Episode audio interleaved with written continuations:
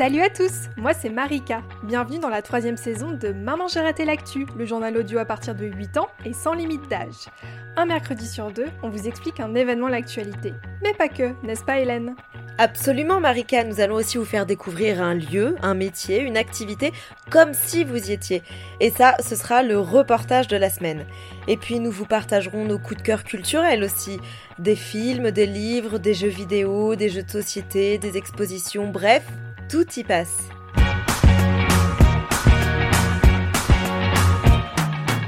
C'est la rentrée, Marika Oui, c'est la rentrée Alors, comment vas-tu, Hélène, en ce jour de début de troisième saison de Maman, j'ai raté l'actu? Ah, mais je suis boostée comme jamais pour offrir à nos auditeurs euh, de l'actualité de qualité. Alors, euh, je crois que tu t'en rappelles, Hélène, l'année dernière, en début de saison, euh, nous vous avions fait un petit point sur l'actualité de l'année à venir. Euh, pour cet épisode, on a décidé de vous raconter un peu ce qui va se passer euh, cette année. Euh, je peux déjà vous dire que vos parents peuvent préparer leur carte d'électeur, mais avant cela, nous allons faire un point sur ce que vous avez peut-être raté cet été. Et un de nos journalistes, David, nous rejoindra en cours d'émission pour vous montrer qu'il y a aussi des infos qui donnent le sourire. Trop bien Allez, on commence tout de suite.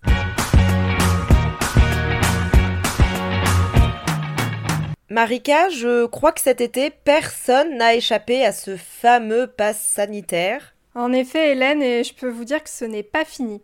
Alors le pass sanitaire, avant toute chose, c'est une décision qui a été prise au niveau européen. Après, c'est à chaque pays de décider des règles. Quand est-ce qu'on le met en place Pour qui Où on doit le présenter Donc désolé pour nos amis suisses, belges, expats, hein, je sais que vous êtes nombreux à nous écouter, mais on va prendre l'exemple de la France. Bon alors rembobinons, qu'est-ce qu'il faut pour avoir un pass sanitaire? Alors, on ne va pas rentrer trop dans les détails, mais il faut soit option numéro 1, être vacciné, donc euh, le nombre de doses dépend du vaccin, si on a eu le Covid ou pas. Option numéro 2, avoir eu un test négatif de moins de 72 heures ou 48 heures dans certains cas. Alors il y en a peut-être parmi vous qui ont déjà eu la visite d'un bâtonnet dans le nez, hein, c'est toujours très agréable. Et option numéro 3, le résultat d'un test qui dit que vous êtes guéri de la Covid-19. Si vous remplissez une de ces trois conditions, bravo, vous avez ce fameux pass sanitaire. Enfin, je dis vous. Le pass sanitaire ne vous concerne pas encore pour la plupart d'entre vous, puisqu'il faut avoir 12 ans, et oui, pour avoir un pass sanitaire. Donc euh, nos jeunes auditeurs sont pour l'instant tranquilles, euh, on ne pourra pas vous réclamer un pass pour rentrer quelque part. Et alors ce pass sanitaire, on en a besoin pour aller où? Alors la liste elle est longue Hélène et en plus elle s'allonge. Euh, il faut montrer un pass sanitaire au théâtre, au cinéma, dans les zoos, les parcs d'attractions, les restaurants, les trains, les avions, les centres commerciaux. En tout cas pour ceux de 12 à 17 ans ce sera à partir du 30 septembre. Et ce pass sanitaire ne ravit pas tout le monde Hélène, cela fait plusieurs semaines que des personnes manifestent tous les samedis. Ah oui et pourquoi ils manifestent? Eh bien pour ceux qu'on appelle les antipasses, avoir un pass sanitaire les prive de liberté. Pour eux, on n'a pas le droit d'interdire les gens d'aller dans certains Mmh. endroits. Ils pensent que le pass sanitaire divise les Français. Pour les autres, alors ceux qui sont euh, pro-pass sanitaire, le virus va sûrement durer encore longtemps et il est nécessaire, en fait, ce pass sanitaire pour éviter un autre confinement ou un couvre-feu. Pour l'instant, ce pass sanitaire, il est imposé jusqu'à mi-novembre 2021, mais le gouvernement reste très attentif à ce qui se passe du côté du Covid. Euh, ça fait plus d'un an et demi que le Covid est entré dans nos vies et il faut donc jouer la prudence. Eh bien, merci beaucoup pour euh, ce point Covid, Marika. Il ne nous reste euh, plus qu'à espérer que cette crise soit bientôt derrière nous. Enfin, je dis cette crise euh, au singulier, alors qu'en réalité, cette crise revêt aujourd'hui de multiples aspects, à la fois sanitaires, donc, puisque des gens sont malades, mais aussi économiques, puisque des tas d'entreprises ont dû fermer ou licencier des gens, et puis psychologique aussi, parce que ces confinements ont durement attaqué le moral de beaucoup de gens. Bon alors je vais enchaîner sur des nouvelles euh, pas beaucoup plus réjouissantes euh, et pour cela je vous emmène dans un pays que j'aurais pourtant rêvé de visiter, c'est l'Afghanistan. Alors Hélène, tu vas sûrement nous parler de l'arrivée au pouvoir des talibans? Et oui, une euh, prise de pouvoir euh, toute récente, le 15 août dernier, jour de la Sainte Marie d'ailleurs, bisous Marika, euh, le président afghan Ashraf Ghani, qui avait été élu en 2014 euh, par le peuple de manière démocratique, donc suite à une élection, euh, eh bien ce président, il a pris la fuite pour éviter d'avoir à combattre des hommes armés, nommés talibans, qui se dirigeaient vers la capitale, Kaboul. Quelques heures plus tard, ces talibans se filmaient dans le palais présidentiel, dans le siège du président. Ce sont eux les nouveaux maîtres du pays. Euh, mais concrètement, ce sont qui ces hommes armés, ces talibans, euh, comme tu les appelles, Hélène? Et euh, pourquoi est-ce que le fait qu'ils soient au pouvoir, ça inquiète tout le monde? Alors ce qu'il faut savoir avant tout, c'est que c'est un groupe de personnes qui pensent que chaque action doit être réalisée en accord avec ce qui est écrit dans le livre religieux des musulmans, le Coran. Par exemple, leur première action a été de décréter que l'Afghanistan n'était plus une république, comme on peut en avoir une en France par exemple. Désormais, il s'agit d'une république islamique. Ils ont mis en place la charia. Alors charia, c'est un mot arabe que l'on peut traduire par la voie, euh, V-O-I-E, donc dans le sens de euh, le chemin, si vous voulez. Cette charia, c'est un texte avec un ensemble de lois inspirées du Coran. Ce sont les droits et les devoirs du bon citoyen musulman, si vous voulez. Alors désormais, en Afghanistan, c'est la seule loi qui est en vigueur. C'est celle-là, c'est celle de la charia. Euh, est-ce que c'est pas un peu comme en France il y a quelques siècles quand la religion catholique était au cœur de la vie des Français? En quelque sorte, oui, sauf que depuis 1901, il y a une loi très importante pour nous en France, surnommée la loi de séparation de l'Église et de l'État. Cela signifie qu'en France, la spiritualité de chacun, donc ça veut dire ses croyances ou sa religion, ne regarde que lui.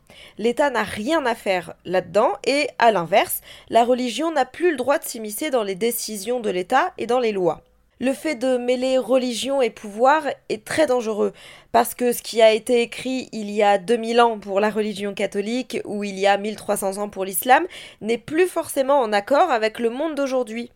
Et puis parce que l'interprétation qui est faite de ce qui a été écrit il y a 1300 ans peut être différente d'une personne à une autre. Les talibans, justement, ont une lecture très stricte de l'islam. Par exemple, ils estiment que la musique et les chansons doivent être interdites. Seules celles qui parlent de la religion musulmane sont autorisées. C'est ainsi qu'il y a quelques jours, un chanteur de musique euh, traditionnelle, euh, un Afghan, a été tué chez lui. À Kaboul, euh, l'Institut national de la musique, qui était la seule école de musique du pays, a été fermé. Les musiciens et les professeurs de musique craignent pour leur vie, mais ils ne sont pas les seuls. Hein. Tous les artistes en général sont menacés, ainsi que les journalistes, les étudiants ou encore les Afghans qui ont travaillé avec des étrangers comme les traducteurs par exemple. Euh, et pour les femmes, les choses vont beaucoup changer aussi. Pour elles, c'est un bond en arrière terrible. Pour le moment, rien n'est sûr, mais il semblerait qu'au-delà de 7 ans, les filles n'auraient plus le droit d'aller à l'école. Par exemple, si vous connaissez l'histoire de Malala Yousafzai, eh bien, sachez que ce sont des talibans qui lui ont tiré dessus. Ah oui, je me rappelle, euh, Hélène, on a déjà parlé de Malala dans, l'émission. Oui. Alors, euh, pour ceux qui ne la connaissent pas, hein, qui n'ont pas euh, pu écouter l'épisode, Malala, c'est une jeune femme qui vient du Pakistan. Et là-bas aussi, il y a des talibans. dans sa ville, les filles n'avaient plus le droit d'aller à l'école. Mais Malala, elle a continué d'aller dans une école secrète. Quelqu'un l'a dénoncé et un jour, les talibans ont arrêté son bus et lui ont tiré dessus. Elle s'en est sortie, par miracle, elle a réussi à fuir le pays et aujourd'hui, elle milite partout dans le monde pour que les filles puissent avoir accès à l'école. Je vous propose d'ailleurs d'écouter le passage d'une interview de Malala qui parle de l'importance de l'éducation pour les filles. C'est quand on nous a empêchés d'aller à l'école au Pakistan que j'ai réalisé que l'éducation était quelque chose de très important. L'éducation donne du pouvoir aux femmes. Et c'est d'ailleurs pour cela que les terroristes en ont peur. Ils ne veulent pas que les femmes puissent s'éduquer parce qu'alors elles risquent de devenir plus fortes. Alors Malala, elle a écrit un livre pour raconter son histoire, je vous le conseille d'ailleurs. Mais pour l'heure, revenons à la situation des femmes en Afghanistan. Elles n'auraient plus le droit de travailler non plus et seraient obligées de porter la burqa, cet euh, immense tissu qui couvre les femmes des pieds à la tête. Les femmes qui avaient des postes importants aussi craignent pour leur vie. En Afghanistan, par exemple, 11% des juges étaient des femmes. C'est peu, mais c'est un début. Eh bien, depuis quelques semaines, plusieurs d'entre elles ont été tuées à travers le pays. En description, je vous mets un lien vers un reportage vidéo euh, tourné à Kaboul il y a quelques jours par la chaîne d'information France 24. Vous pourrez y voir des femmes afghanes expliquer pourquoi elles ont peur de l'arrivée des talibans. Je vous propose d'écouter cet extrait. La femme qui s'exprime est une euh, jeune militante pour les droits des femmes. J'ai peur pour ma vie. Les talibans sont des extrémistes islamistes, je ne suis plus en sécurité, je ne serai plus libre. J'ai entendu toutes les histoires de ma famille et des gens qui ont vécu sous les talibans. Et ce que j'ai entendu m'effraie encore plus. Alors les talibans, ils avaient pourtant dit, si je me souviens bien, qu'ils avaient changé euh, mais d'ailleurs, euh, est-ce que ça veut dire qu'ils existent depuis longtemps? Alors oui, pour ta première question, c'est ce qu'ils avaient déclaré à des journalistes euh, à leur arrivée au pouvoir, mais dans plusieurs parties du pays, dans lesquelles ils étaient déjà présents depuis quelques mois, voire quelques années, on a pu voir que leur méthode n'avait pas changé. Parce qu'en fait, les talibans avaient déjà réussi à prendre le pouvoir une fois, à la fin des années 90. Mais leur règne euh, a été de courte durée. Le 11 septembre 2001, un groupe terroriste du nom d'Al-Qaïda a euh, lancé une attaque contre les États-Unis, le pays qui représente euh, tout ce que eux et les talibans détestent, c'est-à-dire des gens qui boivent de l'alcool, des femmes qui s'habillent comme elles le veulent, de la musique, des films, bref, plein de distractions qui peuvent éloigner les gens de Dieu selon les talibans et Al-Qaïda. Cette attaque, le 11 septembre 2001 à New York, a fait plus de 3000 morts. Deux avions se sont alors écrasés contre deux gratte-ciel gigantesques appelés le World Trade Center. Ces attentats ont marqué le monde entier, et notamment notre génération, Marika. Tout le monde se rappelle où il était, ce qu'il faisait quand les tours jumelles sont tombées. Les images étaient diffusées en direct à la télévision. Moi, par exemple, euh, j'avais 9 ans, je rentrais de l'école et j'étais furax parce que je ne pouvais pas regarder les minicums à la télé. C'était mon émission de dessin animé habituelle. Et partout, sur toutes les chaînes, il y avait les mêmes images en direct de ces deux grandes tours avec de la fumée, puis leur effondrement. Alors moi, à 9 ans, je comprenais pas encore euh, que ce que j'étais en train de voir allait changer euh, le monde à tout jamais. Mais en tout cas, j'ai encore les images en tête et ça m'a beaucoup marqué.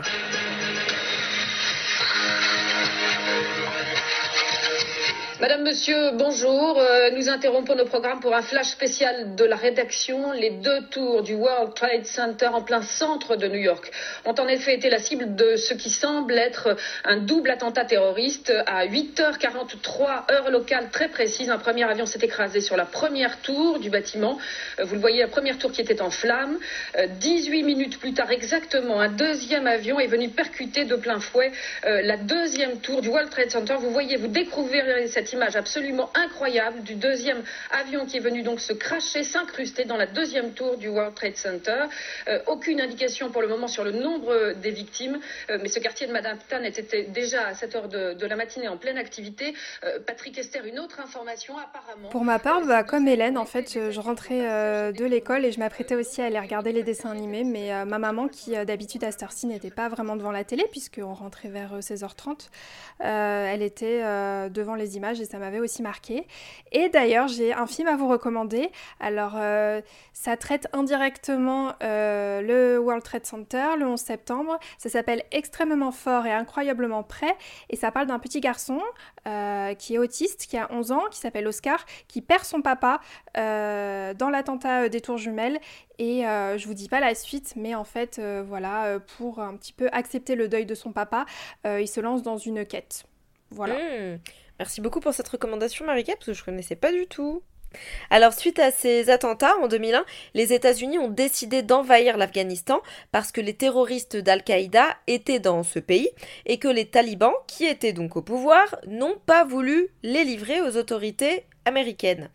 En envahissant l'Afghanistan, les États-Unis ont fait fuir les talibans avec l'aide de l'OTAN, qui est une alliance entre les pays de l'Europe et les pays de l'Amérique du Nord. il y avait donc des soldats français en Afghanistan et certains ont même perdu la vie là-bas au fil des années.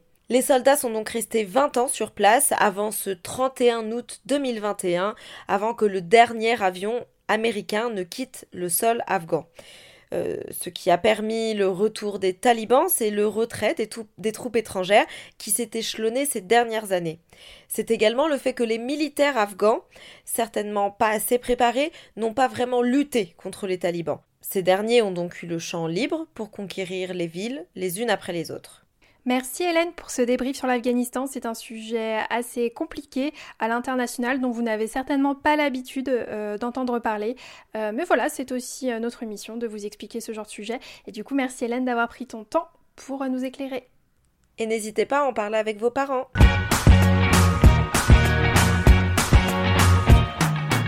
Bon, alors avant de passer à la deuxième partie de l'émission qui va concerner tout ce qui nous attend pour cette nouvelle année 2021-2022, prenons une pause et écoutons un peu d'informations qui nous font dire que non, tout n'est pas noir dans ce monde. Pour ce tour des infos positives, on accueille notre journaliste David. J'espère que tu vas bien, que tu as passé un bon été euh, malgré le temps moche et que tu as pu en profiter. Salut Hélène, salut Marika. Oui, en effet, j'ai passé un très bon été et je suis content d'être avec vous euh, pour cet épisode. Alors, comme tu l'as dit Marika, je viens pour vous apporter quelques infos positives que vous n'avez peut-être pas entendues cet été. D'abord, du côté des animaux, on peut se réjouir de la naissance de deux lynx boréales dans les Vosges, à l'est de la France. Alors c'est une bonne nouvelle parce qu'il n'y a pas eu de naissance de lynx dans cette région depuis le XVIIe siècle, soit il y a un peu plus de 300 ans. Tout ça a été rendu possible grâce à la libération l'année dernière de Lika, une femelle âgée de 10 ans qui a été élevée en Suisse. Et d'ailleurs, à ce jour, elle reste la seule femelle de la région, puisque la dizaine d'autres lynx présents dans les Vosges sont tous des garçons toujours dans les animaux, mais cette fois-ci très très loin de nous, on peut aussi parler du kiwi qui a fait son retour en Nouvelle-Zélande. Alors, en plus d'être le nom d'un fruit, le kiwi c'est surtout l'oiseau emblématique de la Nouvelle-Zélande. Pour ceux qui ne voient pas à quoi ça ressemble, le kiwi ça fait la taille d'une grosse poule, ça a un bec long et fin avec des poils marrons à la place des plumes, et ça a deux petits moignons qui fait que ça lui empêche de voler. L'espèce avait quasiment disparu de l'île en passant de 12 millions au XVIIIe siècle à 70 000 seulement en 2016. Heureusement, grâce à des programmes de conservation, euh, les kiwis recommencent à peupler le nord de la Nouvelle-Zélande avec plus d'un millier de kiwis qui ont vu le jour au cours des cinq dernières années. Bon alors c'est bien pour les animaux, mais il y a d'autres choses qui ont fait du bien pour la planète? Euh, bah oui, on peut aussi parler de ce qui s'est passé aux Antilles, où il y a deux problèmes environnementaux. D'un côté, il y a le chlordécone, un produit chimique qui a été déversé massivement en Martinique et en Guadeloupe entre 1972 et 1993 pour tuer un parasite qui était présent dans les bananes, mais qui a fini par empoisonner les sols et les rivières. De l'autre, on a les sargasses, c'est une algue toxique qui sont très mauvais, ça sent un peu comme l'œuf pourri, dont on a beaucoup de mal à se débarrasser et qui envahit quasiment toutes les plages des deux îles eh bien, des chercheurs de l'Université des Antilles, en Guadeloupe, ont eu l'idée de transformer les sargasses en charbon qui est capable d'absorber le chlordécone présent dans l'eau et dans les sols. En gros, une fois desséché, le charbon de sargasse fonctionne comme une éponge qui emprisonne le chlordécone. Alors pour l'instant c'est qu'une première étape, mais ça démontre qu'on peut trouver une solution à deux problèmes à la fois. Enfin, pour terminer, je voulais aussi vous parler de l'initiative de Samuel, un adolescent qui vit au Ghana, un pays situé en Afrique de l'Ouest. Samuel, il a 17 ans et il a réussi à construire de ses mains un scooter électrique qui fonctionne à l'énergie solaire. Et le plus fou dans cette histoire, c'est que tout a été fait avec des matériaux de récupération. Donc en gros, avec des planches de bois, des batteries d'anciens téléphones portables et un panneau solaire, il a réussi à créer un scooter qui roule et qui en plus est équipé d'une radio et d'un récepteur Bluetooth. Et grâce au succès qu'il a eu sur les réseaux sociaux, Samuel a même été contacté par le président du Ghana qui l'a félicité et qui lui a donné des ressources pour améliorer son projet. Stylé Comme quoi on peut être jeune et entreprendre des choses et réussir. Merci David pour toutes ces bonnes nouvelles, tu reviens quand tu veux, ça fait du bien.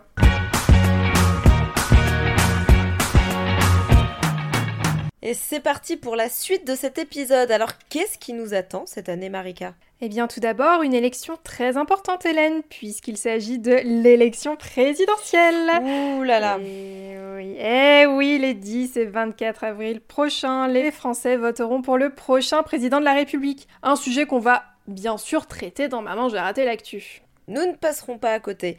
Mais alors, qui se présente officiellement, Marika? Oh là, beaucoup de monde, Hélène. Je peux pas tous les Ah. citer, mais euh, oui, il y a déjà de nombreux candidats. Ah non, pas moi. Non merci quand je vois ce que c'est. Mais euh, t'inquiète, je vais déjà parler euh, de certains qui se présentent. Euh, donc oui, on va parler de ceux qui sont dans les plus gros partis de France. hein. Le reste, c'est pas que je vous aime pas, hein, mais au bout d'un moment, si on veut faire une émission qui dure pas deux heures, euh, voilà, faut se limiter. C'est aussi le travail du journaliste.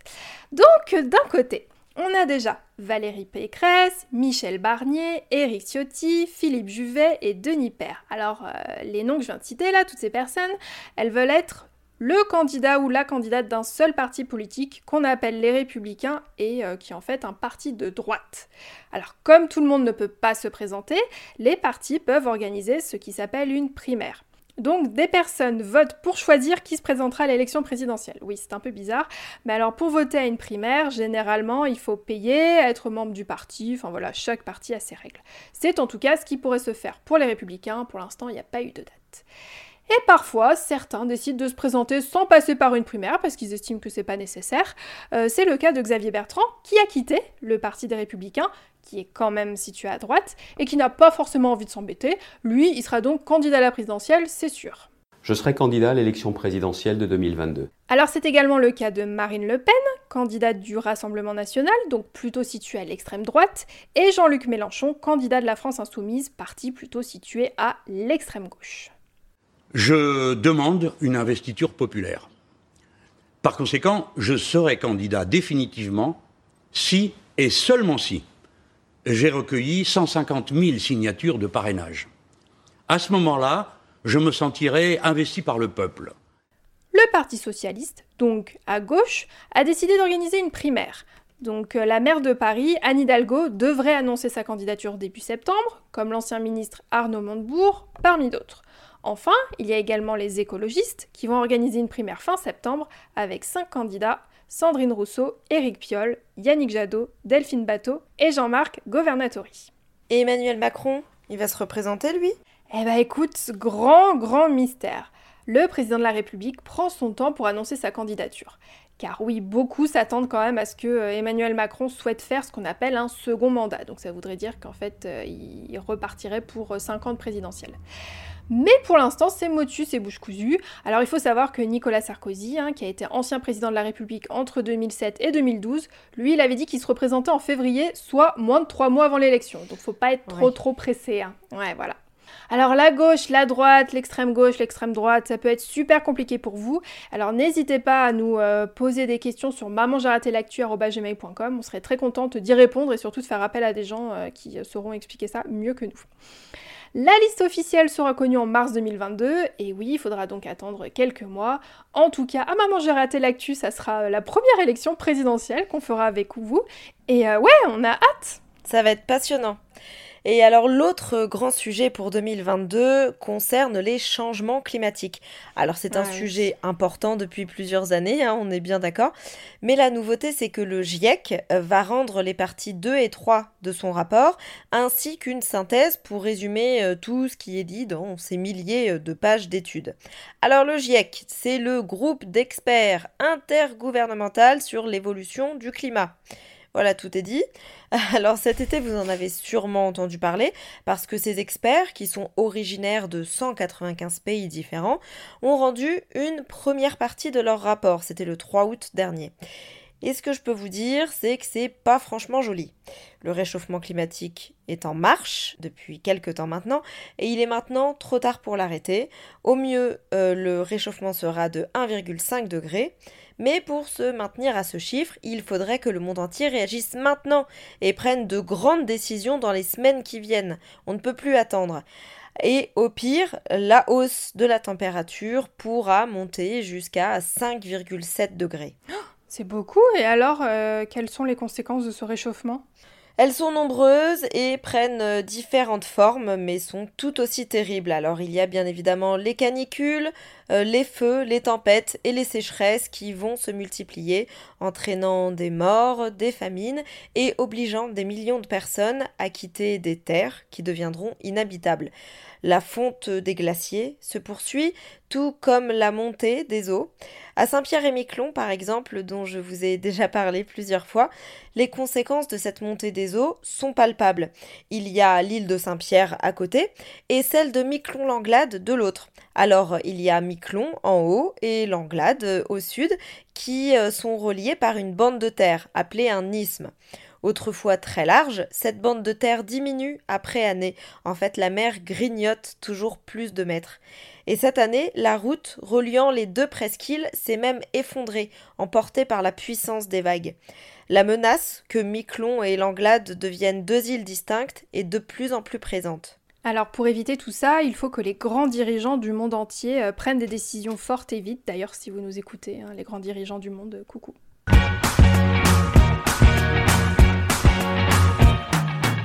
C'est déjà la fin de cet épisode, Hélène. Alors, on reprend les reportages, les questions, les recos culturels lors du prochain épisode qui sortira le 15 septembre. On a reçu quelques-unes de vos questions cet été. Merci beaucoup et on va très bientôt les traiter.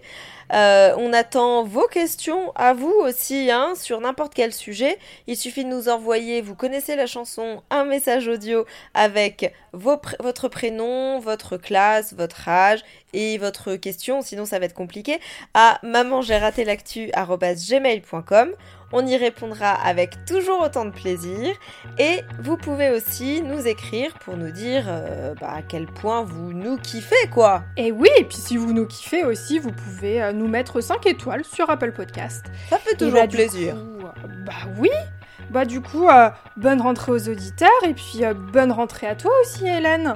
Merci. Dans 15 jours. Et oui, bonne rentrée à tous. bye. Bye bye.